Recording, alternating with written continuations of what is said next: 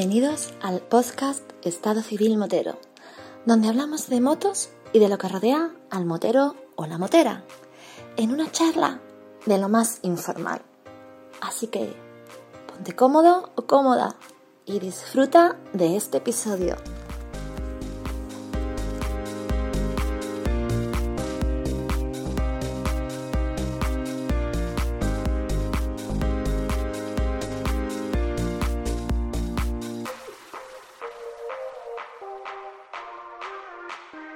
Pasa, chaval? Estamos live. estamos live, estamos live. Ciertamente, ciertamente.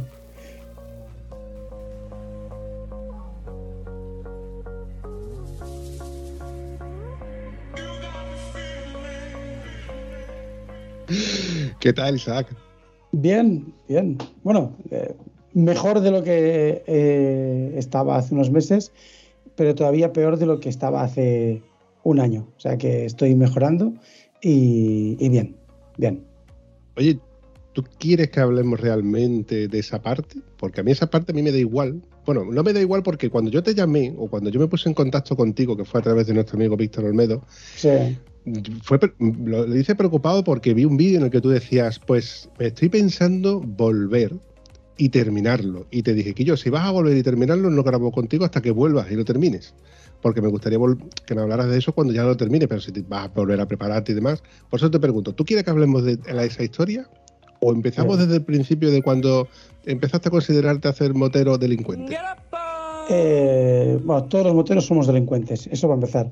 Eh, y luego, no, no, es que, no, no tengo ningún, ningún interés en hablar de nada en concreto en mi vida. Lo que pasa que ciertamente em, este año ha sido bastante...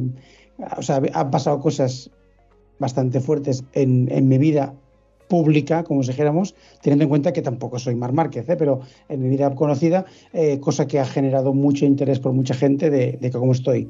Y por eso cuando, cuando todo el mundo me pregunta desde hace este año, ¿qué, ¿cómo estás? Pues como que en el 90% de los casos me preguntan respecto a, a, cómo estaba antes, pues la respuesta que tengo ya establecida es mejor de lo que de lo que he estado, pero peor de lo que estaba antes. Pero no, no, vamos a, si quieres, vamos a arrancar desde, desde mi inicio como motero, que es mucho más tardío de lo que la mayoría de gente piensa o cree.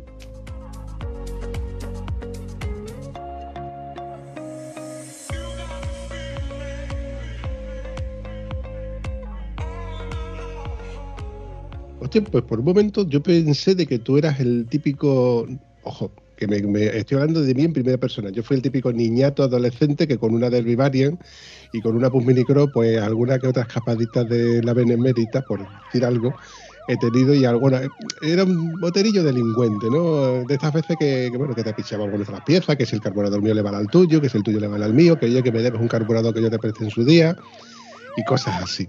Yo pensaba de que tú eras de, ese tipo, que empezaste con los, con los dos tiempos, etcétera, etcétera. Bueno, al final como que pues eh, he sido más o menos un poquito famoso en el mundo del trail, en el mundo de la moto, pues obviamente, y, no paro de hacer vídeos contando cosas como si yo supiera de qué hablo, eh, pues todo el mundo asume que es que yo tengo ya pues 35 años encima de la moto. Yo en realidad eh, sí que es verdad que mi primera moto fue una Honda NSR 80. sin carnet, también era motero ilegal, pero una NSR 80 justo antes de sacarme el carnet de coche, eh, que la usaba para. Vivo en un, vivo un pueblo pequeño de, aquí de, Cataluña y iba por caminos con la NSR80 al pueblo de al lado, que es donde estaba mi novia. Entonces, eh, al cabo de nada, me saqué el carnet de coche, me compré un coche y la moto no servía para lo mismo que un coche cuando tenías novia y 18 años. Así que a la moto le dieron, le dieron mejor vida. Y, esto ya hasta, hasta que con ya veintitantos años, eh, viviendo en Barcelona, para ir a trabajar eh, en transporte público era complicado, y entonces me compré una, una scooter 125 para mover más fácil, y ya con veintitantos ya tenía una casa, con lo cual ya no necesitaba el vehículo para hacer cosas, y me enganchó mucho la moto, y luego ya me pasé, me saqué el carnet y empecé a, a comprarme motos hasta, que, hasta el día de hoy.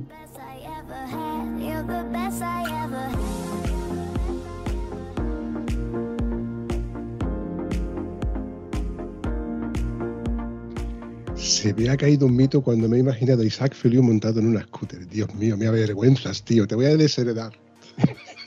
Y, y, y, además, además era una Kimco, o sea que encima no era ni, no era ni una scooter pedigree.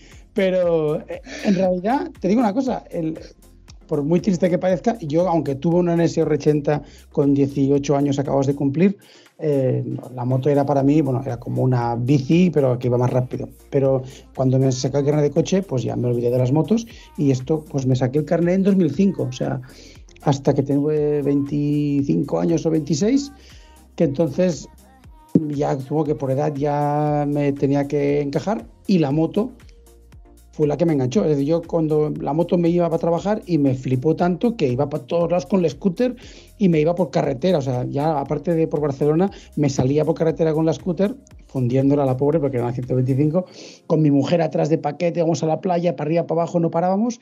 Y entonces dije, hostia, esto, esto me toca, me toca. Y por eso decidí sacarme el carnet y a partir de allí ya pues empezar a comprar motos como loco. Voy a dar gracias a que en este episodio no va a salir tu mujer, porque si estoy seguro que tu mujer tiene cositas, trapos sucios que tirarme.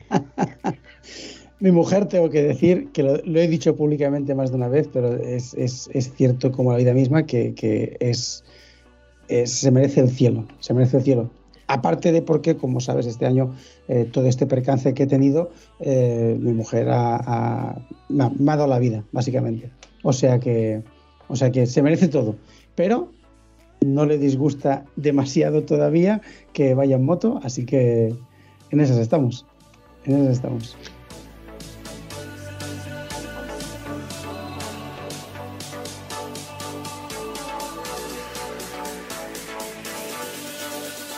Y de la 125 esa, ¿decides pasar a motos ya en condiciones o, te llamó directamente la tierra?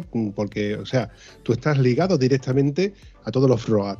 Sí, a ver, lo que, lo que me ha dado a conocer más por mi vinculación con YouTube ha sido la tierra. Pero yo empecé, pues tuve la 125, me compré una Suzuki GS500, la motoescuela, eh, que se llama, eh, que le hice 5.000 kilómetros en tres meses y se me quedó pequeña ya de potencia. Y entonces pasé a una Yamaha Phaser 600, la semicarenada, ya con 98 caballos, el motor de la R6, en fin, bueno, motor mm, quitado con menos potencia, tenía 100 caballos, bueno, 98. Y mm, con la Phaser, yo, aparte del YouTube que la gente conoce, yo, no todo el mundo conoce, pero yo soy el fundador de Moterus, la red social de moteros que hubo en España, que tuvimos más de 100.000 usuarios registrados. Eh, y entonces, con Moterus, yo tenía la Phaser y salía cada fin de semana, sábado y domingo, con grupos y hacía rutas y tal. Muchas las organizaba yo, que de ahí luego monté la empresa que, que he montado. Pero eh, ya al final de la vida de la Phaser, cuando ya tenía tres años y pico y la moto tenía casi 100.000 kilómetros, eh, sí, sí, hago muchos, o sea, he hecho muchos kilómetros a todas las motos que he tenido, porque me gusta la moto y me subo y yo hacer una ruta de 800 kilómetros en un día no me supone mayor problema. Entonces, con la Phaser, a su final de vida, eh, conocí a un grupo que hacían tranqui trail, es decir, que hacían trail tranquilo, hacían hacían, no, no, era tranquilo de verdad, o sea, hacían pistas fáciles, incluso pistas asfaltadas, de tipo que pista estrecha que le han puesto un poco de cemento, y íbamos a ver ermitas y cosas así, y la verdad es que me gustó mucho el rollo y me empecé a apuntar y todo el, el resto de gente iban todos con trail y yo iba con la Phaser. Y la gente me decía, hombre, pero ¿a dónde vas con esta moto? Yo dije, no sé, tiene dos ruedas, un motor, es como las vuestras, ¿qué me vas a decir? Y tengo algún vídeo por ahí de cruzando algún río con la Phaser y en fin, eh, locuras había hecho un poco. Y luego sí que después de la Phaser cuando decidí cambiar ya me fui a una GS 1200 eh, y obviamente allí ya mmm, mi, mi, vida en el campo mmm, empezó a crecer más porque con la Phaser pues hombre hacía algo pero no se podía hacer tanto. Y ya después de la, de la GS 1200 ya he tenido muchas más motos incluso algunas de enduro y estoy muy vinculado a los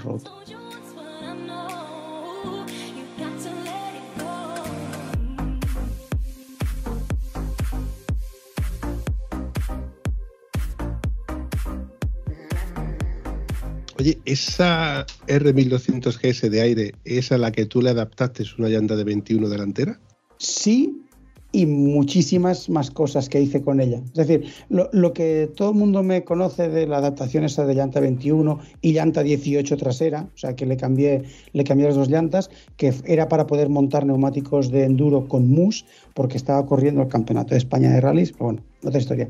Pero aparte de eso, con esa moto yo he hecho todos los grandes viajes por los que bastante gente me conoce, sobre todo por el viaje a África, que di toda la vuelta a África y a Europa con esa GS 1200, pero eso fue antes de modificarla, es decir, con la moto de serie. Y luego ya cuando, por lo mismo que de cuando se le acababa la vida, me puse a hacer off-road, pues con la GS 1200, cuando ya tenía 140.000 kilómetros, decidí que ya tocaba correr rallies con ella. Entonces me puse a correr el Campeonato de España con esa 1200 y entonces ya le hice varias modificaciones y aparte de las llantas, al final fabriqué un chasis, le quité el telelever, le monté horquilla invertida, en fin, ya liadas grandes.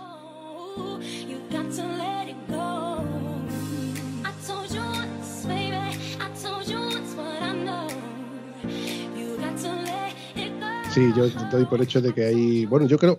A ver, no es que te dices famoso ahí, pero eh, la época de los foros. Bueno, yo, yo compré mi F800 era de las, el, mi F800 era el primer modelo, el modelo amarillo y negro, que salió en 2007, 2008, y en esa época los foros eran un hervidero, allí había información de todos lados. Y lo típico es que se te enlazaban o te pasaban el enlace de YouTube de mira el tío este que, que no es la flecha, es el indio. Ahí fue donde yo le puse flecha e indio a la R1200GS con un tío que no llegaba con los pies al suelo, porque se te veía llegar una trialera, apoyar con un pie en un lado no llegar con el otro pie en el otro y pasar de un pie a otro y dije, joder, pues claro, ¿qué es lo que pasa? Que tú, tú, influiste malamente en, mucha gente, tío.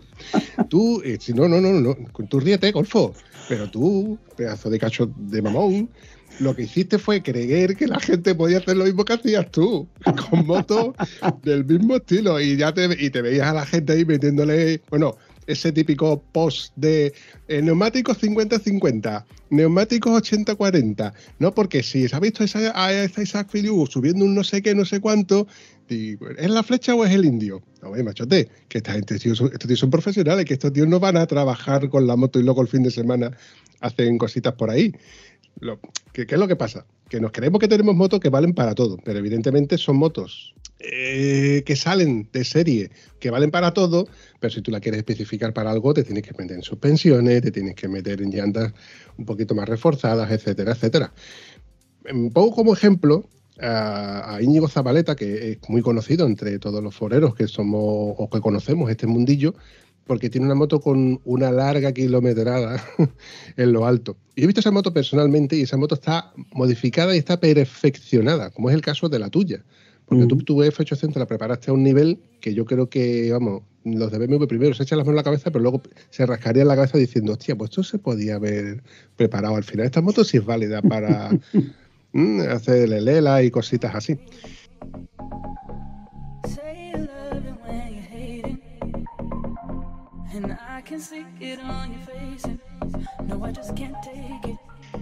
Pero bueno, mm, que coste de que no te estoy metiendo la bronca, Sí, te la estoy metiendo. Sí, te la estoy metiendo.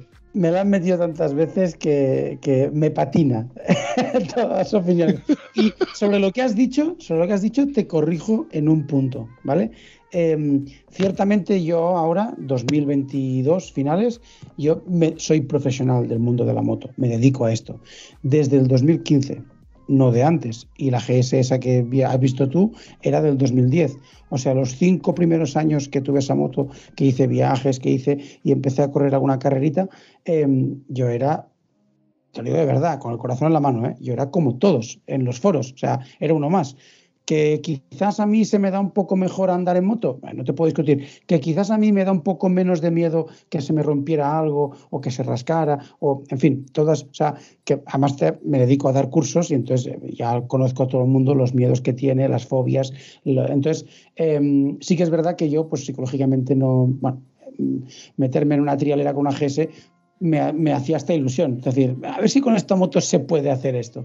Y tengo quizás la suerte de que siempre he tenido la habilidad de, calibrar bien que fuera difícil, pero no imposible. O sea, nunca he, roto la moto en cuatro porque me he metido en una tirada de bajada que era imposible, sino que, bueno, pues era difícil, he peleado allí, pero al final acabas saliendo y para mí es la clave para ir aprendiendo. Es decir, eh, nunca hacer cosas demasiado lejos de tu capacidad, pero no quedarte solo en lo que ya dominas, porque si no, ya no sigues avanzando. Y esto en, carretera es válido, pero mucho menos, pero en off-road es, para mí es la clave de disfrutar o no eh, ir mejorando tu, tu capacidad de pilotaje.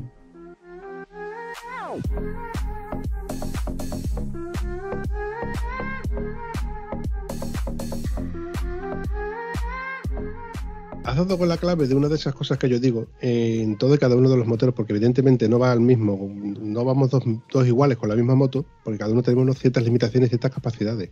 Y tú acabas de dar en el clavo cuando tú descubres a un tío que tiene ciertas habilidades para ciertas cosas y ciertas cosas que evidentemente no puede hacer. Una trialera, donde se desliza la moto más, donde se desliza menos, donde tiene ese equilibrio que, es, que hay que tener con la moto. Yo en mi caso, por ejemplo, lo he perdido. Yo dejé de hacer, ver, lo típico, te malentonas y le pones las mitas de 09 Dakar adelante y atrás, venga, y ya le ponemos los, las extensiones de los guardabarros para meterlas por barro, tal y cual. Y te metes y te crees que eres capaz de hacer muchas cosas hasta que luego dices, bueno, pues este es el límite de la moto y este es el límite del piloto. Pero me sigue llamando me sigue llamando al campo. Pero ya me tiro más por el tema de las acampadas, carriles fáciles, pistas sencillas, pistas donde tú puedas dar la vuelta con los piececitos así, con, los dos piececitos despacito, me estoy aburguesando, lo reconozco. Pero también porque evidentemente conozco mis limitaciones y entre ellas levantar la moto. Cuando la moto se me cae, porque se me cae muchas veces, lo reconozco, eso me caigo mucho en parado, hay que levantarla. Y esa es una de las grandes limitaciones que nosotros estamos muy equivocados cuando nos compramos una moto. Y yo creo que tú en esto me podrías comentar ese, ese gran hándicap, que nos creemos que una R1250 GS con telelever, con distribución variable electrónica y con todas esas mejoras que tienen, hacen la moto del, del, del overlander, ¿no? del, del todopoderoso. Pero levántala, levántala del suelo.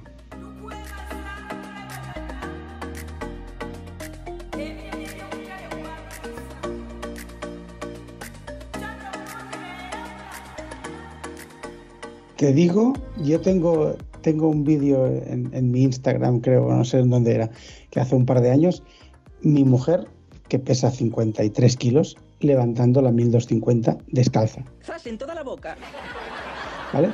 La 1250 o la 1200, eh, o sea, el boxer, la ventaja principal que aporta es que sí, pesa 50 kilos más que tu F800, pero tu F800 cuando se cae el manillar toca el suelo. La GS1200 cuando cae el manillar ya está un palmo y medio del suelo porque lo que está tocando es el cilindro. Y si te fijas cuando levantas tu moto, lo que más te cuesta es los primeros dos palmos. Luego ya se empieza a hacer un poco más fácil hasta que ya está casi levantada que la aguantas con un dedo. Entonces la GS1200 está diseñada por los alemanes para que aunque te caigas, Hombre, obviamente, cuidado, si te cae en una bajada con las ruedas para arriba, ahí vas a morir seguro, a no ser que le des la vuelta arrastrándola por el suelo, en fin, que es otra técnica, ¿eh? pero que el, hecho de que la moto se quede medio levantada, eh, al contrario de lo que puede parecer porque pesa mucho más, hace que sea más fácil de levantar que una moto más ligera, pero que quede más plana. Eh, tiene toda la lógica del mundo y de verdad me, quito el sombrero ante usted, señor Isaac, porque evidentemente tú la has levantado del suelo muchas veces. muchas veces y yo, yo la levanté a las 800. Esa es la que, evidentemente es la que tengo. ¿Cuántas motos has dicho que tienes tú? Eh, bueno, claro, yo físicamente, Isaac Feliu, tengo creo que dos, que es la moto de motocross, una Husqvarna y medio y la, y, una, y la 800 con la que he corrido todos los rallies. Pero Twin Trail, que es, al final es mi empresa, tiene otras 4800, 2250 y ahora mismo una Aprilia Touareg. O sea que ese es el parque automovilístico de, bueno, el parque motociclístico de Isaac Feleu. ¿Tendrías más? Tendré más. Tendría y tendré más. Sí, a ver, a nivel, a nivel personal, la realidad es que me han gustado muchísimo las motos. Primero empecé con una, ¿eh? tuve la GS 1200 y con la GS 1200 ya, ya empecé a tener dos en lugar de una. ¿eh? Tuve la GS 1200 y me compré una KTM 950 Super Enduro eh, y luego la vendí y la cambié por una Sherco 4,5, una Sherco 4,5 de enduro, que luego la cambié por una VR 4,5, que luego la cambié por una KTM 690, que luego la cambié por una KTM 300. Eh, en fin, eh, he tenido muchas motos, siempre dos a nivel personal y ahora tengo la 800 y la de motocross. Y como que en Twin Trail ya tengo todas las demás, pues eh, no hay problema. Y como que me dedico profesionalmente a dar cursos, hacer viajes, etcétera, etcétera, pues eh, y además, además algunas las tenemos de alquiler, las 800 las tenemos para el que quiera venir a un curso y no quiere meter su moto, pues puede alquilar una de nuestros 800.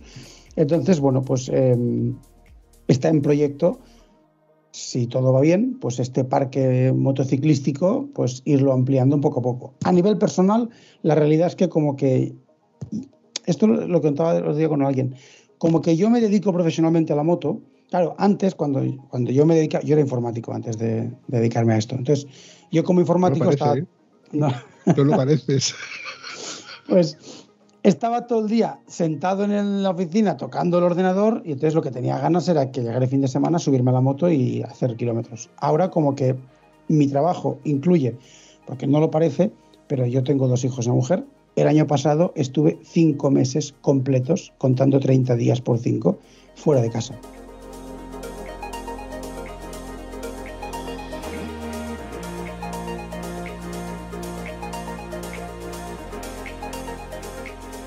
No, sin dormir en casa, porque estaba corriendo cinco rallies, estaba haciendo ocho tours distintos, llevando con la pickup y furgoneta ocho motos para allá para abajo. Entonces, por eso la realidad es que el uso personal que hago de la moto ahora es minimísimo, porque ya por mi trabajo ya tengo que hacer en moto y en furgoneta y en pickup y en todo, y entonces pues eh, prefiero estar en casa cuando tengo tiempo que, que escaparme de aquí. O sea que en principio no valoro ampliar el parque automovilístico, eh, personal, pero sí el de Twin Trail, con lo cual al final son motos que puedo coger cada día.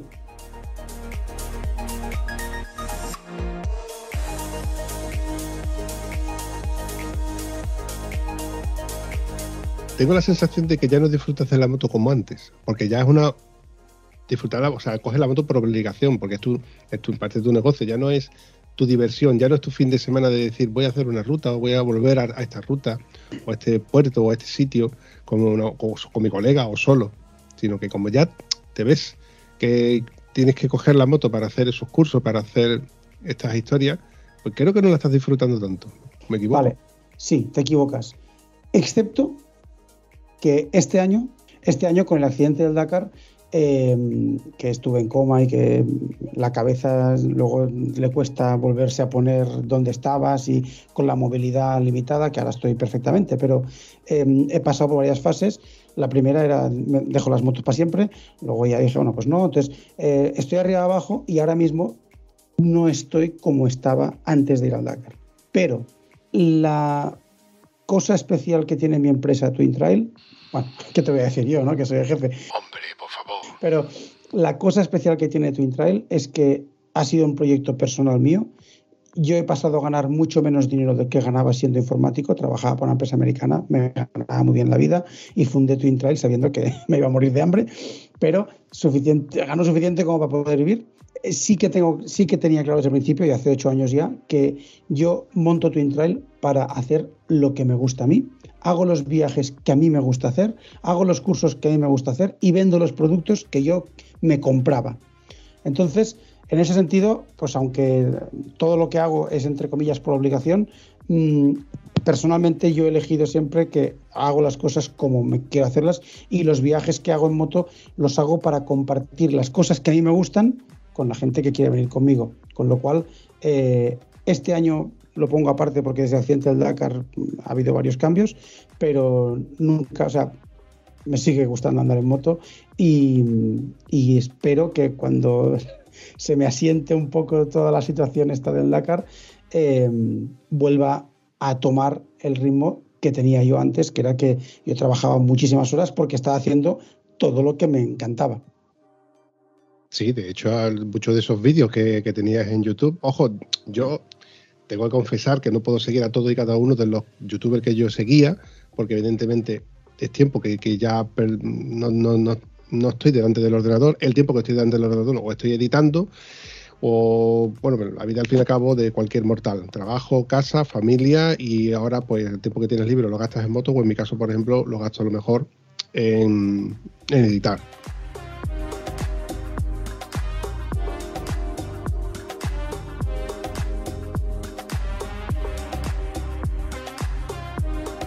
Sí que es verdad que la pandemia nos ha dado la facilidad obligatoria por cojones, como quien dice, de ponerte a ver vídeos y seguir los oficios de todo el mundo.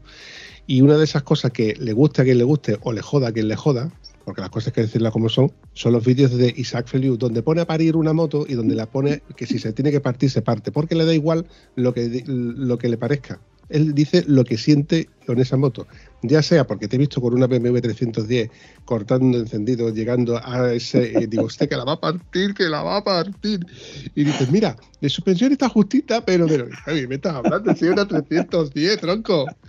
O te he visto con la, 12, con la 1250 llegando allí, digo, y luego el, tema de la báscula, tío, eso nos encantaba. En los foros, los grupos de WhatsApp, de Telegram, me encantaba la báscula, porque mira, ahí la tenéis, ahí tenéis la TRK 500, que pasa lo mismo que... y claro, eso le daba, eso le daba fuego a todo el que decía, mira lo que pone, mira lo que pone. En la báscula pesa un kilo más que la 1250, no me acuerdo cuánto era.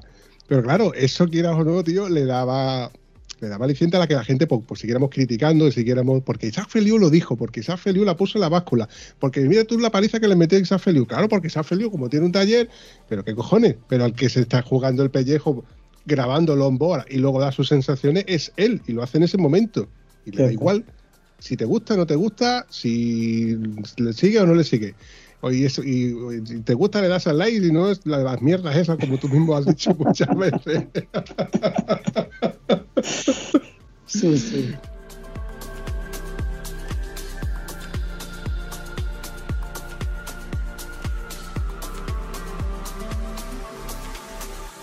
Pero eso es así, tío. Pero eso la verdad es que mola, tío. Me mola ver que tiene la facilidad de pasar por esos sitios, tío. Había un, vídeo que acabo de recordar con la 800 en la que yo, yo sufría por, la, por mi moto, evidentemente, ¿no? Porque, claro, yo conozco mi moto, conozco las revoluciones de mi moto, yo sé que tú ya tenías ahí cambiado el, plato piñón y cadena, las relaciones, la moto iba bastante más revolucionada, pero evidentemente era la forma de enfilarla en las rectas. Y hubo una, de las veces que te veo dar una vuelta en un circuito, otra vuelta en el circuito, y la tercera te veo saludando y digo, hijo puta, que te vas a caer, coño. Eso, eso creo que fue en la Basella Race, si es la carrera trail que se hizo en la Basella Race. Estaba saludando porque ahí estaba mi mujer y mis hijos. Y era como, yo me lo estoy pasando bien, pero ellos han venido aquí a verme, no me jodas, y entonces les saludaban cada vuelta. En cada vuelta, sí, sí. Hostia, tío, lo que te ha tenido que divertir. Oye, mmm, esa 800 te ha salido buena, tronco. La, bueno, a ver, esa 800 ha vivido, a ver, todas mis motos viven mucho. Eh, esa 800 la compré, el tema es, yo empecé, o sea, a mí la 1200 de aire, que la que tenía dos barros de levas del 2010, la moto que me encantaba, me di la vuelta a África, me fui a Ucrania, o sea, hice todos los viajes y me gustaba mucho ir follado por campo. Eh, cambié suspensiones, primero les monté unas White Power y nunca acabaron de funcionar como a mí me gustaba. Y luego el de TFX me prometió que me iban a encantar y la verdad es que lo hizo bastante bien y flipé de cómo iba la moto. Entonces luego ya cuando me puse a correr rallies, ya vi que el Tradever no servía para competir contra motos de enduro y entonces, bueno, fabriqué chasis, monté horquilla invertida, en fin, una liada parda.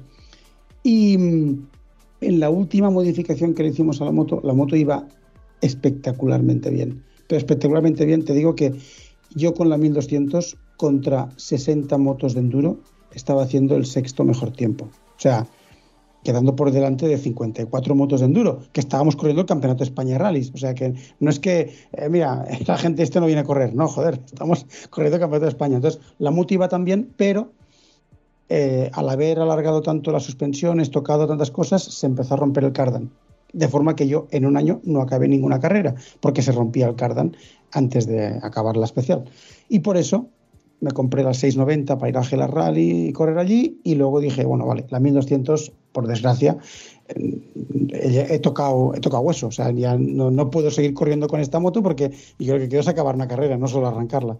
Y entonces, como que era embajador MV, eh, la única opción que tenía era la 800. Y compré una La compré así un poco barata porque iba sin ABS, cosa que no era muy normal en las 800 porque venía casi, bueno, no era de serie porque mi moto es del 2010 o 2011 creo, pero era, era un extra. Y entonces, bueno, la compré y tal como la compré, pues le cambié llantas para meter llanta 21, 18 más finas para poder montar neumático de enduro. No quise hacer inventos con la suspensión y le monté un cartucho a la horquilla para no, porque claro, montar unas horquillas distintas no es tan fácil como parece, porque hay que tocar muchas más cosas, ¿vale? Pero monté cartuchos, le monté un TFX detrás y con esto ya empecé a hacer cosas, pero las horquillas de la 800 son tan malas que aunque le pongas un cartucho bueno, siguen siendo malas. Total, que al final cambié horquillas. Le monté unas horquillas de una moto de motocross, una, una Showa de 47, cartucho cerrado, modificada, etcétera, etcétera. Y yendo a un Gela Rally, rompí el motor porque en la Basella Race que tú has visto, eh, en una caída no sé qué le pasó, que le hice un agujero al, motor por abajo y circulé perdiendo aceite. No llegó a petar entonces, pero hostia, me di cuenta, tapamos el agujero, pusimos aceite, la llevé al mecánico, la revisó, en principio está bien, perfecto, venga, la arreglamos y le hice otros 2.000 o 3.000 kilómetros, pero yendo al Gelar Rally, el primer día que estaba, yo me iba corriendo, o sea, rodando desde mi casa hasta Grecia, pues en, Francia, cuando llegué a Francia, bueno, en, Italia, perdona, petó el motor. Petó motor y tengo algunos amigos y uno, Jaime, que si está escuchando esto, se reconocerá, que él acababa de cambiar el motor de 800 que había comprado yo por eBay porque su motor con 150.000 kilómetros el motor había petado y le dije, oye, ¿el motor esto lo has montado? Sí, lo he montado. Hostia, es que he roto el mío. ¿Te dejo mi moto? dije, no, tu moto no la quiero, pero el motor igual sí. Entonces bajé a Barcelona, le desmonté el motor a su moto, lo monté a la mía y me fui a correr el Gelas Rally. Quedé tercero en el Gelas Rally y luego de Gelas me fui al, eh, a Eisenberg a correr el de rodeo eh, quedé cuarta trail y luego volví para casa y luego le devolví el motor y entonces yo compré otro motor por eBay, que es el que tiene ahora mi moto. Entonces, por eso digo que mis motos han vivido muchas cosas y sí, me salió buena, pero el propietario le salió malo a la moto. O sea, que, bueno, son cosas que se pueden.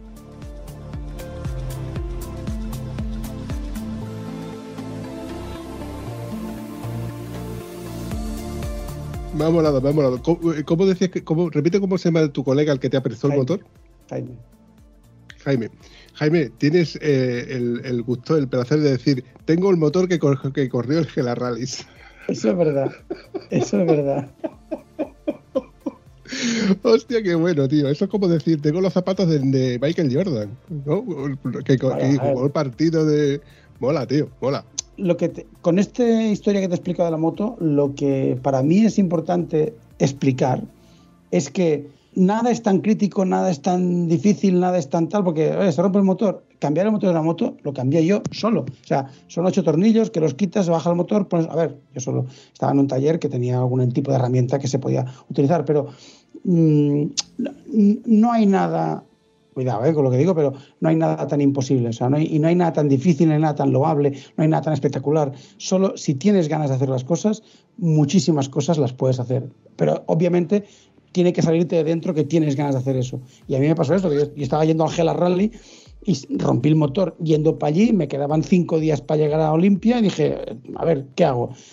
¿Me abandono? No. Otra opción es un colega que le comprado un motor por eBay, que lo acaba de montar, tenía el pie roto él y no podía andar en moto, con lo cual no lo va a usar, oye, mm, bajo, desmonto motor y me lo monto en la mía y me voy. Entonces, bueno, que, es posible, es posible hacer este tipo de cosas sin ser, a ver, yo soy como cualquier persona, o sea, no soy nadie especial, quizás me llega poca sangre al cerebro y hago tonterías, pero, pero en realidad soy un tío normal, normal y corriente, más o. Qué huevos tiene, tío. No, pero sí que es verdad que si esa moto hablara, te estaría maldiciendo en alguna otra ocasión, te habría dicho, hijo de puta, de allá.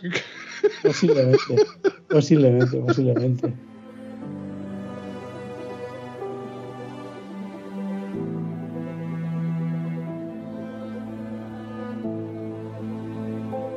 No, pero mola, mola, tío. La mía, mi F800, yo la bauticé como la rubia por aquello de la coña de montarme, montarme en una rubia, ¿no? Y llevar una rubia, y me llevo con la rubia, me llevo muy bien con ella y tal y cual. La coña, ¿no? eh, ha cumplido hace poquito 110.000 kilómetros. Tú no sabes ni los kilómetros que tiene ya la tuya porque estoy seguro que ya ni cuenta kilómetros ni, leche. Y hace poco le hice el reglaje de válvula y el tío me dijo que la moto estaba en tolerancia, pero claro, mi moto tiene ya muchos años y solo he hecho más que por kilómetros por año y por sensaciones. Todo el mundo habla muy bien de las F800, pero claro, todo el mundo que las tiene también habla mal de las F800 por los males endémicos que han tenido. Yo estoy seguro que todas las marcas, en una coletilla que, que suelo usar, que cuando uno me dice, no, porque las Triumph son, porque las BMW son, no todas las motos tienen alguna coletilla o tienen alguna típica campaña, etcétera. Las F800, yo he sufrido el mal del aforador de gasolina, y el estator, pero yo creo que el estator eso se le va al final a todas las motos, sean scooters, sean motos de enduro, eso yo creo que se le va a todas. A ver, todas las motos se puede romper todo, pero sí que es cierto que la 800, el estator y el regulador mm, y las bombas de gasolina, yo he roto, no sé, cuatro bombas de gasolina, eh, dos stators y un regulador. Es decir, y en ninguna otra moto Bombas de gasolina sí, pero regulador no he roto ninguna otra moto y he tenido motos de enduro, he tenido de todo. Quizás he tenido suerte con las otras motos, puede ser, pero las 800 sí que me consta que mm, es el punto que está mal diseñado el árbol donde va el, regulador, entonces no refrigera suficiente y se quema el cableado, en fin.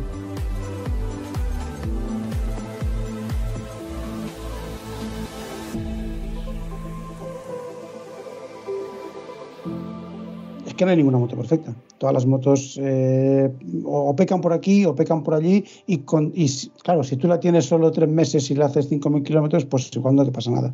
Pero cuando la has hecho ciento y pico mil kilómetros, pues te has encontrado con los fallos típicos que tiene ese modelo en concreto.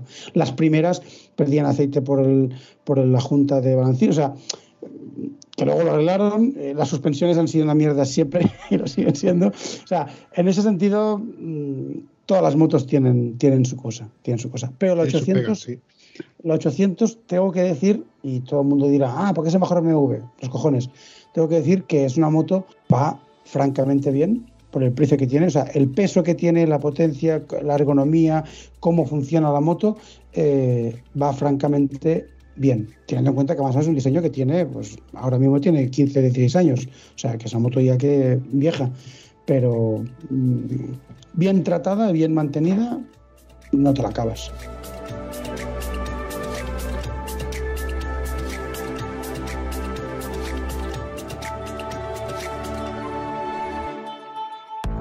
Oye, por curiosidad y ahora hilando el, tema este, como yo sé que tú has probado otras motos de otras marcas, independientemente de que tú seas embajador, que, tú seas embajador de BMW, a ver, con el uso que tú les das, estoy seguro que me irías a una moto que pesara bastante menos de los 150 kilos que puede pesar perfectamente, no, los 200 kilos puede, puede pesar perfectamente 1800 cuando salió del concesionario.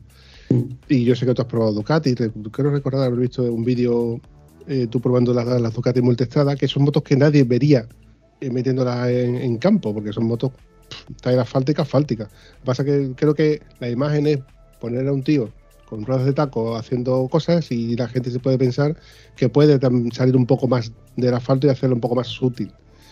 Creo que el tema es de la publicidad, pero a ver, mojándote, que, que cuesta que te voy a poner un poquito entre las cuerdas. Dale, dale. Mm, ¿Qué moto te comprarías ahora mismo si no tuvieses el 800 para el uso que le estás dando el 800? Se escucha un eh, grillo de fondo, ¿eh? Se escucha un grillo de fondo. No, a ver, yo te digo, por ejemplo, la mejor moto trail, peso, prestaciones, precio que he probado, sin duda, es la JP PR7, que es una marca portuguesa que no me puede pagar ni un donut, o sea que no lo hago por dinero. Em, pero es monocilíndrica. Entonces, a mí me gustan los bicilíndricos porque me gusta que el motor vaya más fino que un mono, que es un poco más chillón. Eh, y me gusta, al contrario de lo que todo el mundo se cree, y te incluyo en este grupo de gente, a mí me gusta más la carretera que el campo. O sea, yo en carretera disfruto muchísimo. Y entonces un bicilíndrico me da en carretera cosas que un monocilíndrico no te da. ¿Vale? Entonces, yo corro rallies con una Maxi Trail bicilíndrica porque mm, al final mi empresa se llama Twin Trail, que me dedico a Twin, que viene de dos, y Trail, que viene de Trail, y el dos es por los cilindros, no es porque seamos dos.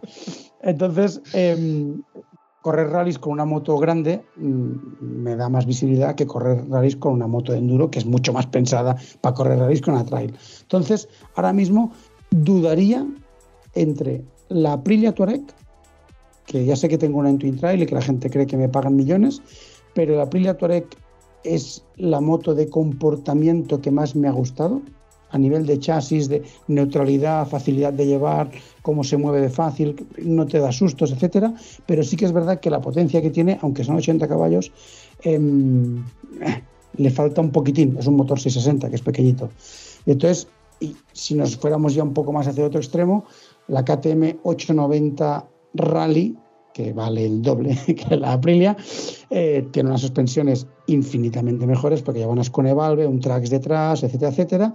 El motor tiene un poco más de potencia, que para mí sigue siendo un poquito menos, y entonces, si me voy ya a lo que te digo, igual esta me la compraría, es la KTM 1090R, que está, es catalogada ya, porque cuando sacaron la 790 la dejaron de hacer, pero esa ya tiene 125 caballos, ya tiene un motor que cuando empuja, empuja mucho, y de suspensiones y eso, yo ya le la tocaría para que funcionara mejor, pero el conjunto es una maxi trail, de su peso de maxi trail, pero que ya le veo un buen compromiso eh, off-road carretera.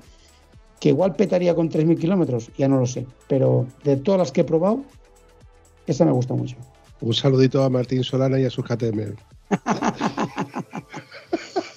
sí, pero fíjate que la, la 890 Rally que vale 20.000 euros, que es una moto de una pasada, pero todavía encuentro que al motor le falta un poquito para que a mí me guste por carretera. Cuidado, por carretera, por campo, más de 60 caballos ya es complicado de gestionar. Pero por carretera a mí me gusta salir de curva, abrir gas a fondo y que la moto se me quiera levantar aunque vaya en tercera. Entonces ahí necesitas no solo la potencia, sino el par, con lo cual el motor gordo. Porque un motor pequeño, aunque tenga mucha potencia, no tiene esa, esa alegría en, bajas vueltas. Bueno, también hay que tener claro que el mercado ahora mismo está en vorágine. Hasta hace dos días nos han salido ahora la nueva la nueva Honda City medio, mm. eh, que no sabemos cómo va a funcionar. Riesgo también ha sacado una moto nueva. Eh, cuando parecía, cuando parecía que ahora con el tema de las contaminaciones y demás nos van a quitar a todas las motos del medio y vamos a andar con patinetes como gilipollas. Mm pues resulta que están, siguen sacando modelos como si no costara. Morini también tenía una ahí que todavía no se ha visto en la, calle, yo no sé si la habrás visto tú allí en Barcelona, que tenéis por densidad de población, igual la has visto por la calle o te haya llegado al taller, pero bueno, el catálogo es muy extenso y yo creo que más o menos era la pregunta era esa, bueno, a ver qué moto te comprarías tú en caso de... Habría que probar más cosas. Oye, hablando de Martín Solana que ha salido la coletilla, sé que, que estás muy unido a él. Cuando sucedió toda esta historia fue más o menos el que no, estuvo al tanto, nos puso al día de tu estado y demás, te llamó Gañán, o sea, por hecho de que tienes buena relación con él. Pero, ¿cuándo conociste tú a Martín Solana?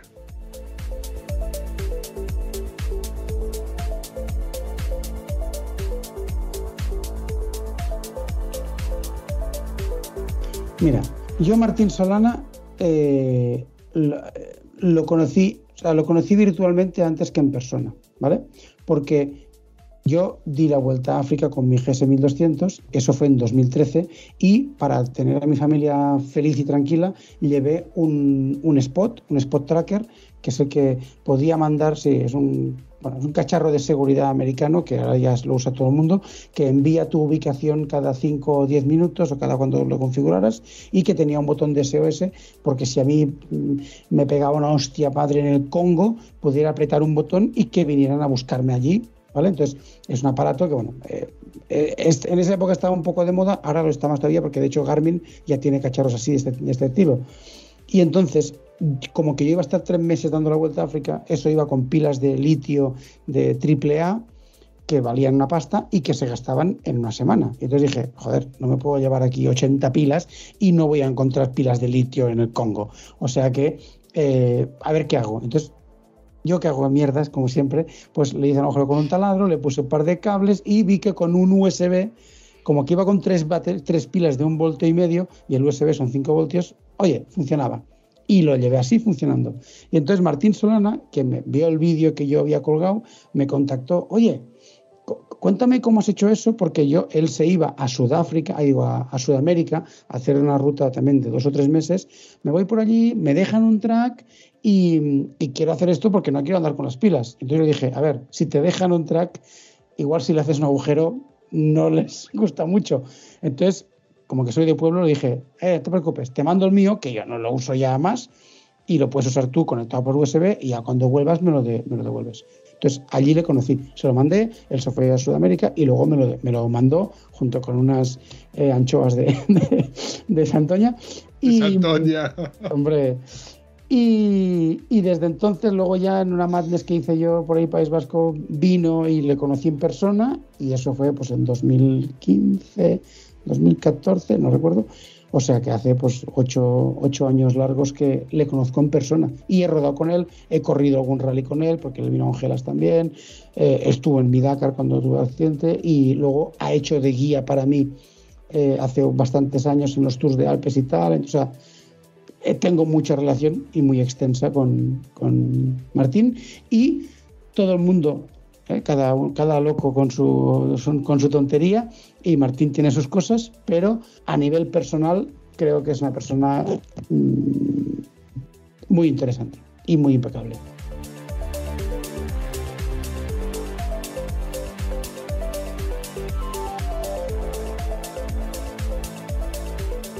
De esas pocas personas que me, faltan por, pasar por el podcast, pero es cuestión de tiempo. A lo que vengo a referirme es que es cuestión de tiempo de que Martín, en un día u otro, pues, igual hablemos de cualquier. Bueno, tengo muchas cosas pendientes con él con el tema de Garmin, porque tenemos, yo, al menos yo, tengo una relación de amor-odio con Garmin, tío. Yo siempre he sido de llevar el, GPS del móvil. Yo hice un invento para llevar el GPS tontón que tenía en el coche en la moto que primero usaba una bolsa sobre depósito del 800, que claro, tenías que estar mirando hacia abajo, era un coñazo. Conseguí un GPS, eh, perdón, un soporte en la casa del GPS que se le podía adaptar y claro, podías usarlo. Inconveniente que no se podía mojar. claro, seguía siendo un GPS de coche hasta que llegó un momento que ya ni actualizaciones ni polla.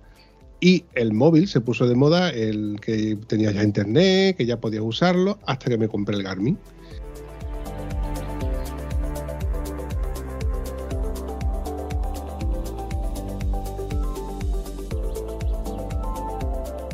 Me compré el Garmin porque el Garmin era la versión comercial del Navigator de BMW. Y todo el mundo hablaba maravillas del Navigator porque podías configurarle las rutas para más, más, curva, menos curva. pues yo tengo que probarlo. Después de ver muchos reviews, entre ellos algunos de Martín Solana, decidí comprarme el Garmin.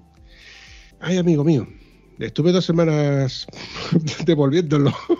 en mi cabeza lo quería devolver, pero quería darle otras, otra oportunidad y otra oportunidad y otra oportunidad. Y al final yo creo que me he hecho a él y a su sistema y me ha adaptado yo más a él que él a lo que yo quería.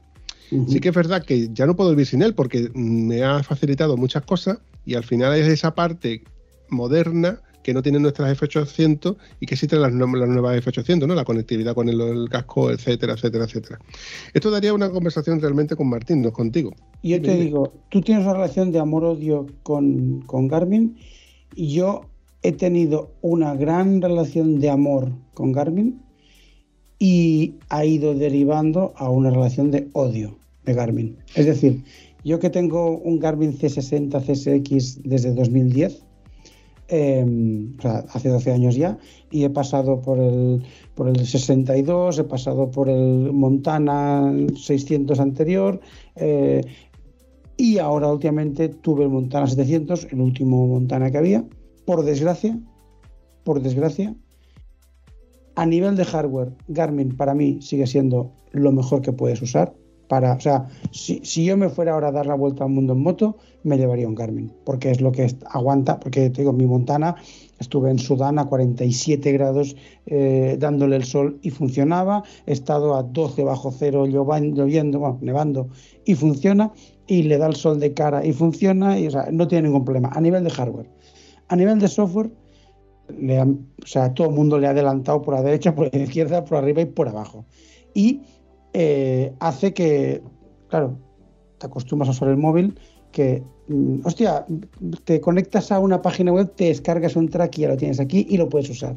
El Garmin, no, espérate, que cojo el ordenador, el cable USB del año 34, me bajo no sé qué, lo conecto, me espero cinco minutos a ver si al final funciona, le doy a transferir y rezar para que funcione. Entonces, en este sentido, eh, yo que era un gran defensor, gran defensor de Garmin y, siempre iba con Garmin, Garmin, Garmin, desde el año pasado en Twin Trail no usamos Garmin como navegador, usamos unos móviles que compré que son resistentes al agua, un Samsung S8, no sé qué, que aguanta el agua, carga inalámbrica para poderlo conectar y que funcione. Y aunque sigue siendo una mierda a nivel de hardware, el teléfono ese, eh, a nivel de software es, muy superior a lo que te ofrece Garmin hoy en día. Y creo que Garmin será el futuro de Nokia en los teléfonos. Es decir, algo que no se va a usar dentro de 10 años, seguro. Aunque todo el mundo pueda seguir hablando de él. Ojalá nos equivoquemos, pero yo estoy totalmente de acuerdo contigo, digo, o se ponen las pilas o, le pasan por encima, ¿eh? Ojo, mira, me ha pasado hace poco, eh, hace unos meses me pasó que, el, GPS, la parte de, abajo del táctil, dejó de funcionar. Claro, dejó de funcionar y tú tocabas, tocabas con la uña y llegó un momento en que la pantalla estalló. Estalló porque yo ya hacía presión, como cuando te quedas sin pila en, el mando de la tele y tú le das presión ahí fuerte al botón de goma, pues igual. Hostia, que me quedo sin GPS. Y claro, lo primero que hace es mirar en Wallapop. Y en Wallapop, pero claro, los que están de segunda mano están prácticamente igual que, si lo compras nuevo. Mm. Digo, voy a ver dónde localizo un punto de venta para poder comprar un, para poder repararlo por aquí cerca de, mi provincia. Yo vivo en Huelva, al sur del mm. sur, en la esquina pegando Portugal. Vamos, lo más cercano que tenía era Sevilla, que eran 100 kilómetros, que me daba igual porque el gasto de envío y tal. Y no, no lo tenía nada cerca. Total, que me pongo en contacto con el servicio de atención al cliente de, Garmin a través del teléfono y me dicen que por 98 euros me ponen en casa otro, no nuevo, pero sí reparado. Hostia, que te, me cambio uno por otro. Digo, coño, puntazo por Garmin, porque por 98 euros me ahorro de comprarme uno nuevo que están en 300, 400 euros perfectamente. Y bueno, no es nuevo, pero está reparado por ellos, con lo cual tiene una cierta garantía. No recuerdo qué garantía tenía, pero creo que supongo que tendría la, garantía de un año. Bueno, pues me vino un GPS nuevo prácticamente. De hecho, yo juraría que va un poquito mejor. Me vengo a referir a que el recalculando lo hacía más rápido. Y por ejemplo, dentro de mi casa, que yo tenía que irme al balcón, pegado a la ventanita, casi que con la cabeza por fuera de la ventana, para que cogiera cobertura, ahora me lo hace dentro de la ventana y no me tengo que mojar.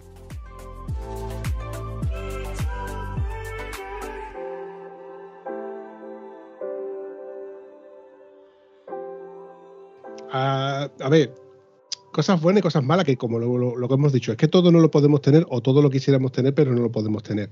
Mm. Eh, queremos tener un casco que pese poco y, por cierto, tengo una relación de amor-odio con el Crios ese que, que me enseñaste en ese vídeo de YouTube, porque es guapísimo, lo he tenido en las manos y cuando he visto lo que pesa, digo, me cago en su puta madre, lo que vale y las gafas esas monocromáticas molan tela, tío, pero son caras, ¿eh? eh sí, Klim no es barato pero no es malo. no, no, no, no, no, no. Está claro que todo lo de Clean, todo lo de Clean, evidentemente lleva detrás una tecnología y un, que, no, son cosas que se compran en Carrefour. Estamos hablando de Clean. Mm. Sí, sí, sí. Es Clean, eh, mm, por, política de empresa de su fundador, eh, en todo lo que diseñan nunca tienen en cuenta cuánto va a costar. O sea, nunca tienen en cuenta el precio. ¿Vale? Es decir, eh, cremalleras tienen que ser las mejores. ¿Cuáles son las mejores? IKK, pues compramos las IKK. Es que valen el triple que las ni supo, ya, ya, pero yo quiero las mejores.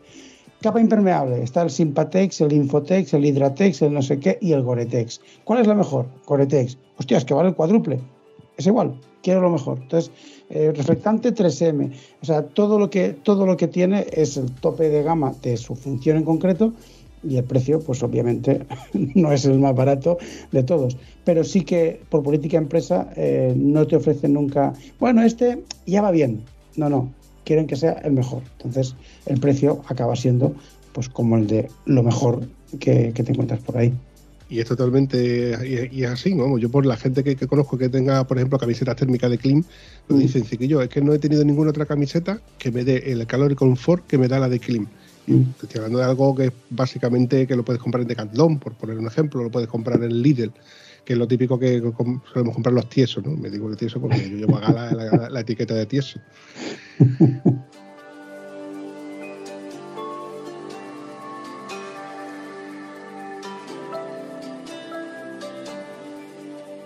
Cuando yo me puse en contacto con, con Víctor, cuando él, por lo típico, ¿no? Que nos ponemos en contacto, él está en Menorca, de vez en cuando emigra, cuando yo le digo de coña, bueno, emigra ya para el sur para pasar las navidades aquí, nos vemos, nos damos unos abrazos increíbles. Me llevo muy, muy bien con él, le tengo un aprecio, bueno, ya te digo, es uno de, de, esos grandes amigos que tengo, que yo sé que cuando él viene, pues, pues eso, ¿no? tenemos ese feeling. Y cuando él me dijo que, hizo el curso con, contigo de, de digo, habría que verte con, el, con la vacaburra esa gorda que te compraste, porque él tenía una, él tenía una F800 aniversario, con la cual iba muy bien, pero cuando se compró la 12, la 12 primera de agua, además la primera Venture con suspensión bajitas y demás, volaba el tío, digo, ¿y yo? ¿Tú no vas un poquito rápido? Y digo, no, no, yo voy igual que antes, los cojones ibas igual que antes, vas volando, tío. Dice, es que la moto esta es moto de tontos, pues tengo que hacer un curso de Orroa antes de irme al viaje a Mongolia. Yo voy a hacer con, con Isaac Feliu. Digo, coño, con Isaac Feliu. Digo, tío, pues eso tiene que molar. Y vi algunas fotos, algunos vídeos. Y él fue el que me puso en contacto contigo realmente, que es a lo que vengo a referirme con todo esto. Sí. Cuando mm, me pasa tu, tu dirección, tu teléfono y nos ponemos en contacto y veo en ese vídeo en el que tú comentas que te gustaría terminar el Dakar, eh, me empiezo a preocupar y yo te pregunto, mm, tu mujer, tus niñas, tu, tu entorno, ¿se te ocurre la felicidad de volver a decir, ¿y si lo termino? Mira, por, desgracia la vida nunca todo es tan fácil como uno se imagina. Mi mujer, que se merece el cielo, bueno, de hecho es el cielo, así eso creo que lo he contado en público también, ¿eh? pero no tengo ningún problema en contarlo ahora en público. Mi mujer, que tiene 42 años, un año menos que yo, no había volado nunca en su vida. Nunca había cogido un avión.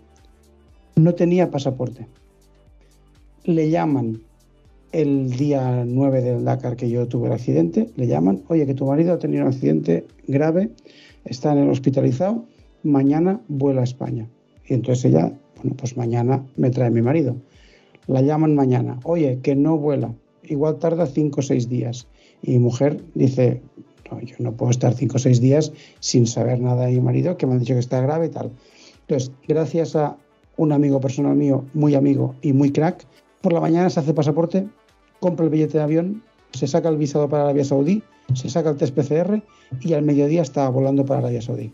O sea, si lo que decía del motor, ¿eh? si, si es algo que tienes todo tu interés, eh, hay cosas que no, ¿eh? pero mm, se puede conseguir mucho. Voló a Arabia, estuvo conmigo, que yo estuve en coma una semana, estuvo conmigo que yo estaba en coma, además tenía COVID, no la dejaban ni, ni entrar en la habitación. En fin, toda esa movida. Y ella el segundo día que estaba en el hospital, que yo estaba en coma todavía, ella, que me lo ha dicho, ya pensaba, y si me dice que quiere volver al Dakar, yo le tengo que decir que sí, no le puedo decir que no. O sea, para eso, para que veas que mi mujer se merece todo.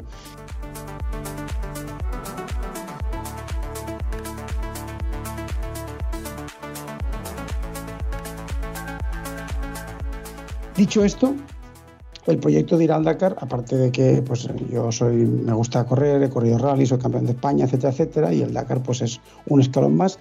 El, proyecto de ir al Dakar para mí era más un proyecto para Twin Trail, de que los dos, porque iba con, iba con Charlie, iba con, con Albert, pero era como que el equipo que hace los cursos y hace de guías en Twin Trail, a más a más ha corrido el Dakar, que es como el tope que se puede hacer andando en moto yo sí me planteo de ir al Dakar y acabarlo.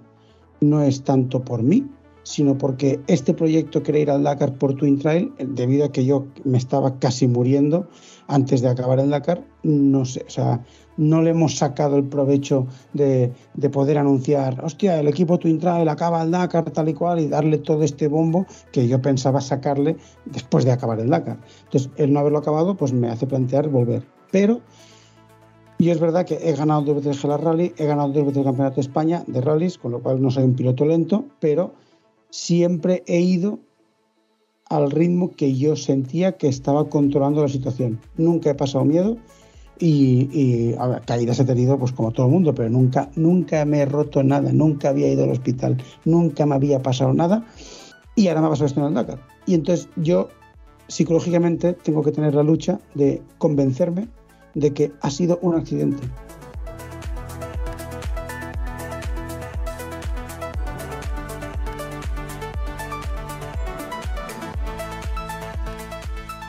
no es porque yo estaba corriendo el Dakar, porque estaban corriendo 300 pilotos y no todos les pasó lo que me pasó a mí.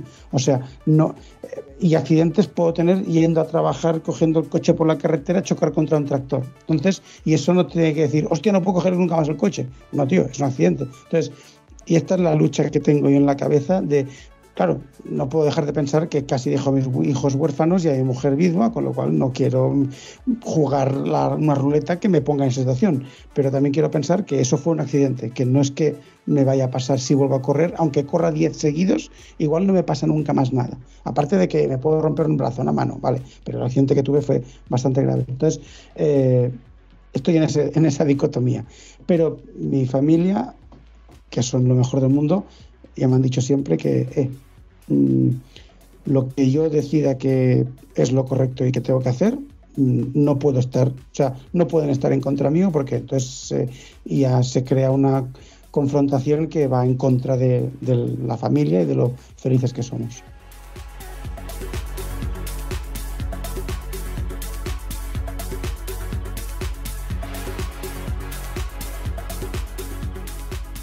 Que tal y como tú me lo estás planteando, tienes toda la razón del mundo. Y yo estoy contigo en que vuelvas otra vez Dakar.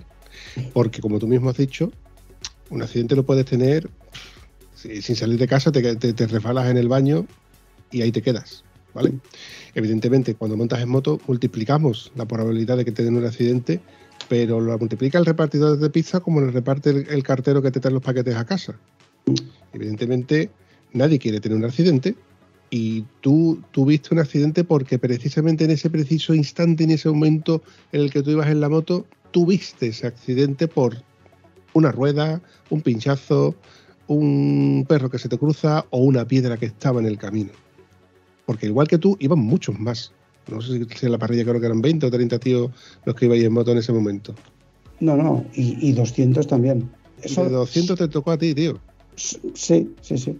Sí, sí, lo que pasa es que, claro, yo hubiera preferido que no me tocara. Es decir, yo tuve accidente yendo a 150, 160 por hora. Eh, la moto acabó a 100 metros de donde estaba yo y yo he olvidado dos meses de mi vida. O sea, he olvidado haber corrido el Dakar y he olvidado el mes y medio después. Con lo cual, eh, otro de los motivos por los cuales, joder, igual tendría que ir al Dakar es que mm, me he gastado 200.000 euros para ir a correr el Dakar y no lo recuerdo. ¿Vale? Entonces, que los 200.000 son los soportes, los eh, patrocinadores, toda la historia. Que por cierto, hablando de soportes, te voy a enganchar con otro tema. En fin, que fue un accidente y, por desgracia no recuerdo nada, con lo cual no te puedo decir es que estaba yendo demasiado rápido o eh, me la jugué mucho ahí, en, no tengo ni idea, pero siempre he tenido la sensación de que yo todo lo que he hecho corriendo siempre ha sido eh, hasta donde yo puedo gestionar. O sea, yo donde me siento seguro, le doy. Donde me siento que, uy, aquí no, corto. Entonces, bueno, pues ahí iba a 160, con lo cual me debía sentir bastante seguro.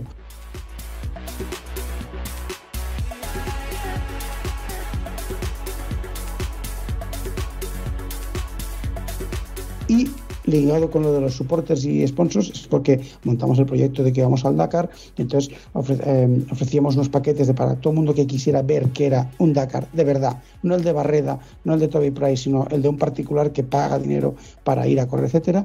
Montamos un grupo privado de Telegram, etcétera. Entonces teníamos unos soportes que mil personas pusieron dinero de su bolsillo para ayudarnos a, ir al Dakar, aparte de los sponsors. Y debido a mi accidente, eh, cuando la primera vez que yo volví a estar consciente más o menos bien aquí en casa, grabé un vídeo para los soportes para decirles, chicos, me sabe muy mal que esto, esta película tan bonita que estábamos viviendo haya tenido un final tan, tan desastroso pero eh, que, os doy las gracias, que os digo que estoy bien, que todavía me va a quedar unos meses de mejora y tal, no sé qué, que ahí con mi mujer, grabé a mi mujer y dije que aunque no tenga anillo, estamos casados desde hace 20 años y tal, y no tengo anillo porque yo lo perdí el primer mes y mi mujer lo perdió, tampoco tenía anillo porque lo perdió hace un par de años que mi hijo se cayó al río y ella se tiró al río, en fin, perdió el anillo.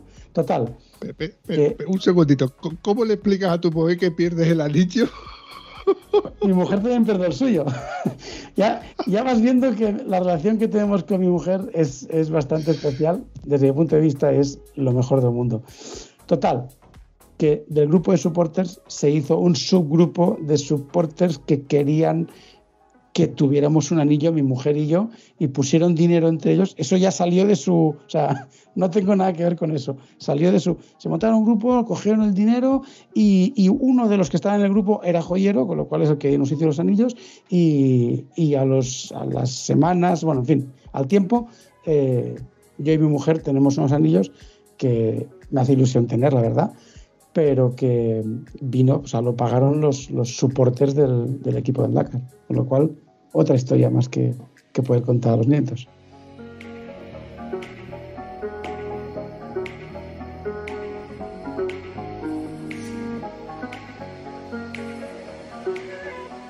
He recordado, para que veas tú que yo tampoco tengo la cabeza en, en mi sitio, estoy a mil cosas, tengo muchos episodios grabados, tengo muchos episodios que he editado, que editar, y nunca me acuerdo de todas las cosas que yo digo o he dicho o suelo decir. Hay gente que me escucha que sabe más cosas incluso que yo que dice, tú dijiste en el episodio este en el que cual digo, no me jodas que yo he dicho eso, que hostia, mi, mi, madre, mi madre cuando se entere de que yo dije de que el cocido no me, me supo mal.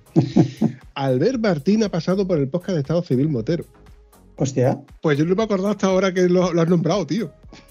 Pues yo, yo, yo no lo sabía, claro, tampoco, yo no sé muchas cosas, o sea que no, no, no, pero es que yo no me acordaba, pero es que ha pasado. Yo, o sea, lo he grabado, lo he editado y ha salido el episodio. Y además ha salido hace un mes o así, tío. Pero es que no me acordaba de que lo ha visto, que yo le he preguntado, oye, ¿en qué momento estabas tú cuando le sucedió a Isaac? Y me dijo que estaba en el refueling esperando que tú llegaras o que tú ya habías llegado. Y todo esto me lo contó, tío. Y para que veas tú que se me van las cosas, tío.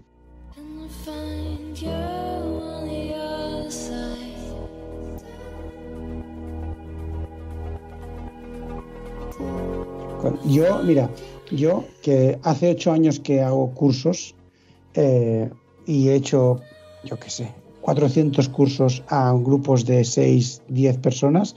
Eh, los primeros tres años me acordaba de los nombres de todos, de las motos, de las caras y cuando me los encontraba dos años después, no sé dónde, sabía que le había dado un curso y tal.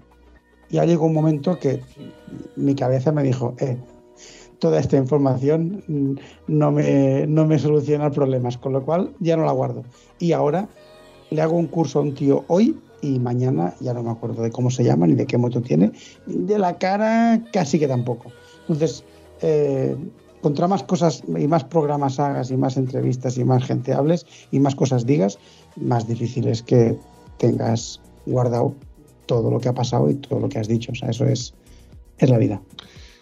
Eso es así, tío. Oye, eh, para ir despidiéndome de este episodio, que no quiero tampoco alargarlo mucho más, porque ya te lo comenté al principio que el tema de, editar, me gusta editar, pero no me gusta editar mucho más porque es como cuando lo, que hablamos antes, ¿no? Te toca una moto, tú sabes que la moto te desota caballo rey, pero cuando se te complica dices tú, coño, por final he echado yo más tiempo a la moto de lo que yo me esperaba y no te sabe igual. ojo, no te sabe igual. Ojo que a mí me encanta la parte en la que yo edito, meto música, meto efectos y meto mis historias, o como dirías tú, mis mierdas, ¿no? Una pregunta muy recurrente que suelo hacer, ¿qué tal te la has pasado? Bien, bien, bueno, es, es bueno, como tú has dicho al principio, es una conversación y has visto que yo no, me corto de decir sus normalidades eh, y bien, bien, todo lo que sea todo lo que sea hablar de ver quién la tiene más gorda va conmigo, o sea que no hay, no hay problema. ¡Oh! ¿Cómo me la ha soltado? No sabía cómo soltarla y me la ha soltado. Isaac, para mí ha sido un placer que hayas pasado por aquí. La verdad es que yo también puedo decir que me lo he pasado muy bien. Me encantará seguir tus, como diría Martín Solera, tus gañadorías, ¿no? Porque eres un gañán. Y nada, tronco, te deseo suerte y, macho, como espero que la próxima vez que nos veamos o, nos oigamos, no me digas, estoy bien, estoy bien. ¿Qué te quieres Que estoy mal, no me jodas. No, me jodas. mejor todavía. Que, dejes ya, que dejes ya de lado lo de, que, oye, ¿cómo estás? ¿No? Que, dejen ya de preguntarte tantas veces lo de cómo estás y tal, tío. Que nada, tío, que yo suerte en la vida, ¿qué te puedo decir? Suerte la vida, te seguimos. Hay gente que te quiere, gente que te, que te odia, evidentemente, tú eso ya lo sabes, pero yo creo que te habrás dado cuenta que desde el accidente hay más gente que te quiere que de, las que te odia. Sí, sí, sí, sí. A ver, yo no conozco la opinión que tiene todo el mundo de mí, pero sí que es verdad que, que me da un poco igual. Es decir, yo sé que lo que hago no estoy haciendo daño a nadie y si yo un comentario que he hecho de una moto te disgusta, pues oye, lo siento por ti, pero yo si, si opino eso, que, te diga, es lo que hay. Entonces sí que es verdad que he recibido muchísimo, muchísimo, muchísimos mensajes de, de apoyo desde, desde luego del accidente y que ahora por suerte ya han parado. bueno, no ahora, ¿eh? ya, o sea, al principio era mucho, luego ya ha ido bajando. La verdad es que he notado mucho el cariño de la gente por, por, el accidente, ¿no? Que mucha gente preocupada y mucha gente que, que, me ha escrito y que me ha dicho, oye tío, que, que no te lo había dicho nunca, pero joder, que, que, me gustaba mucho lo que hacías y que te deseo lo mejor.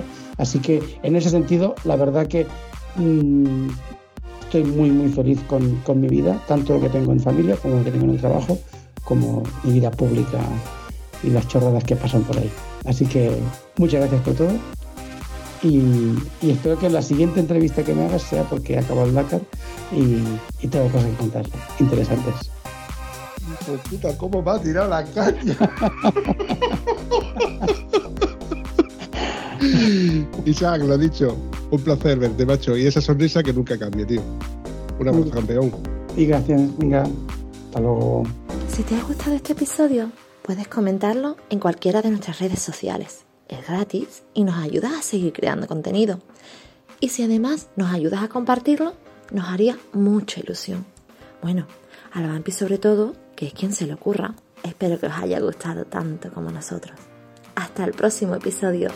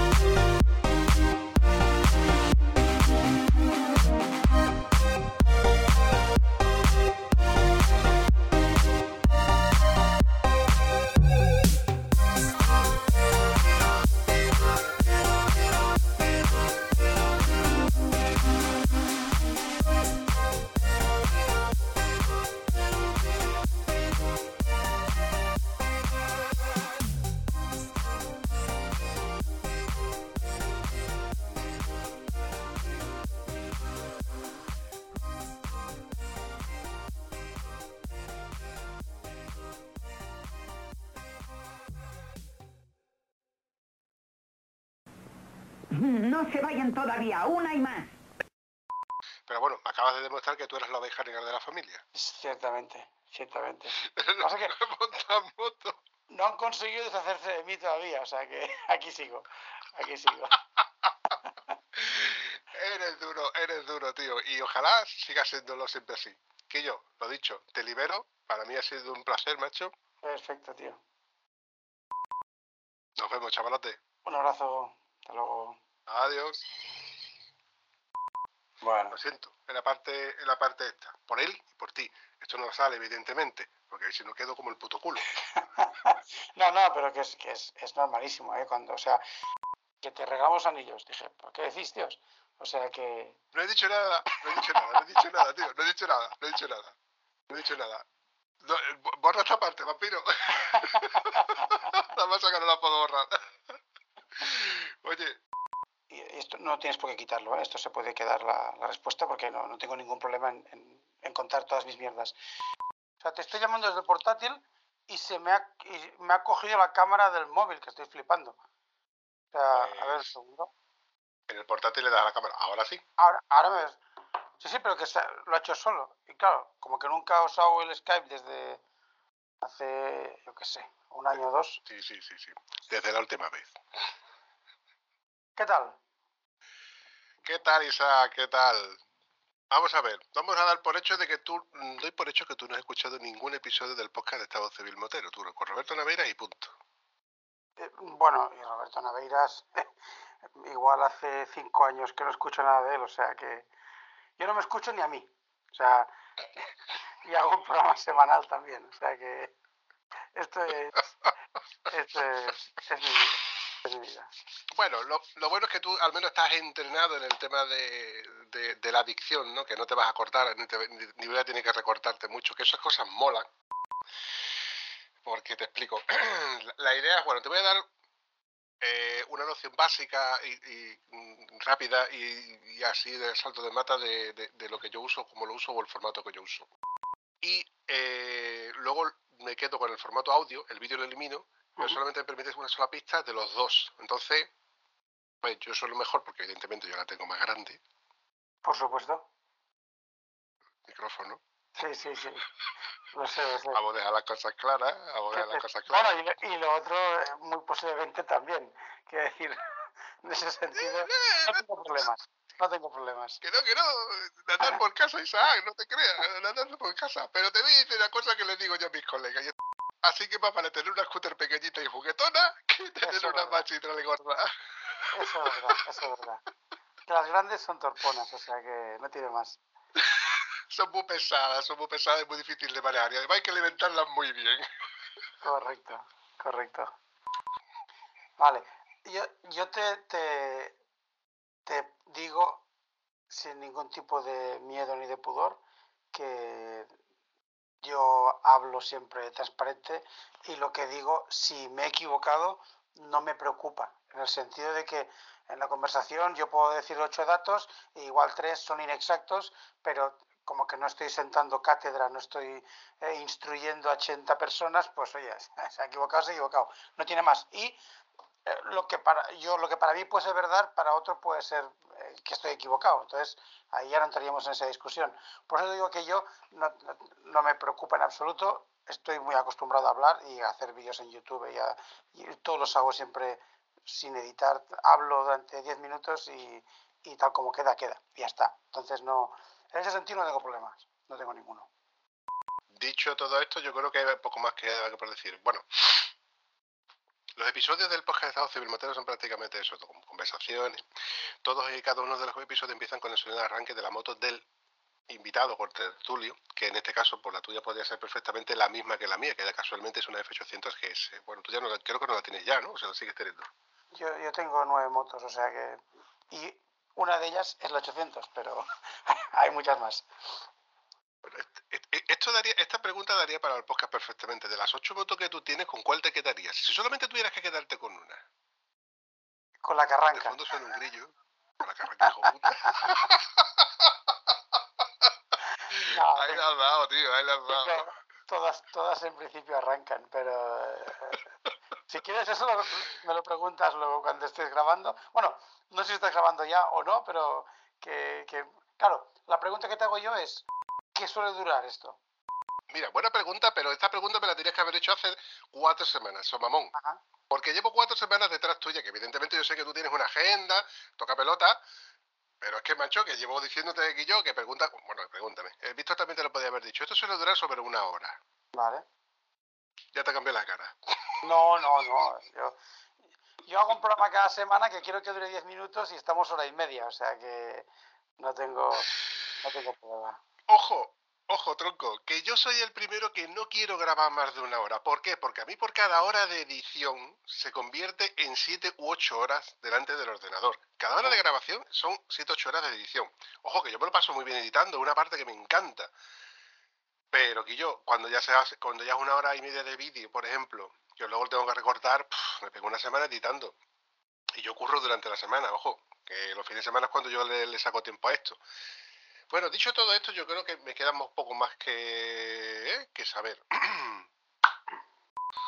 Pues ya está, pues da igual. Pues ahora te quedas y te sientas y lo escuchas con dos cojones. Partien- sí, bueno, partiendo de eso, eh, no sé, cuando suena el sonido de arranque, suena la entradilla y a partir de ahí yo siempre empiezo todo y cada uno del episodio con una frase que es ¿Qué pasa, chaval? Y a partir de ahí empe- empezamos a hablar nosotros de nuestras historias, nuestras cositas. Como yo sé que tú no has escuchado nada, te digo que no me escucho Por un lado, ido más de un cuarto de hora de, de- de- de tomas falsas, tío, que me he quedado sin tomas falsas, me cago en la puta de oro. Menos mal que me ha dado, me he dado por mirar. Pero sí que, ah, bueno, antes a mí me decía Ah, ¿eh? que sí. estaba grabando, creo. O sea, Pues yo juraría. Yo juraría que no, tío. mm, O yo juraría que sí. bueno, no lo sé. A ver, no lo sé. No lo sé, porque que el Skype yo hace muchísimo que no lo, que no lo utilizo, pero me salía Sí, algo arriba sí, de no sé qué recording. Sí estaba grabando.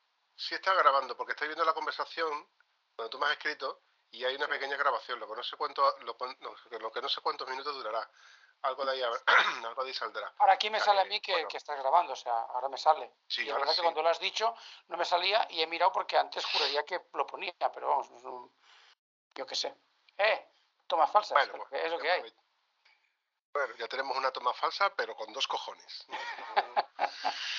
Ay, ojo, que también, bueno, me ha pasado, te puede, te puede hacer una idea, a mí me ha pasado de todo. A ti te habrá pasado de todo con tus motos, que dices, tú vez está bien y ya sé de lo que va a venir. Y luego resulta que te encuentras con y dices, hostia, es que esto, que me pasa a mí otra vez esto, esto es de...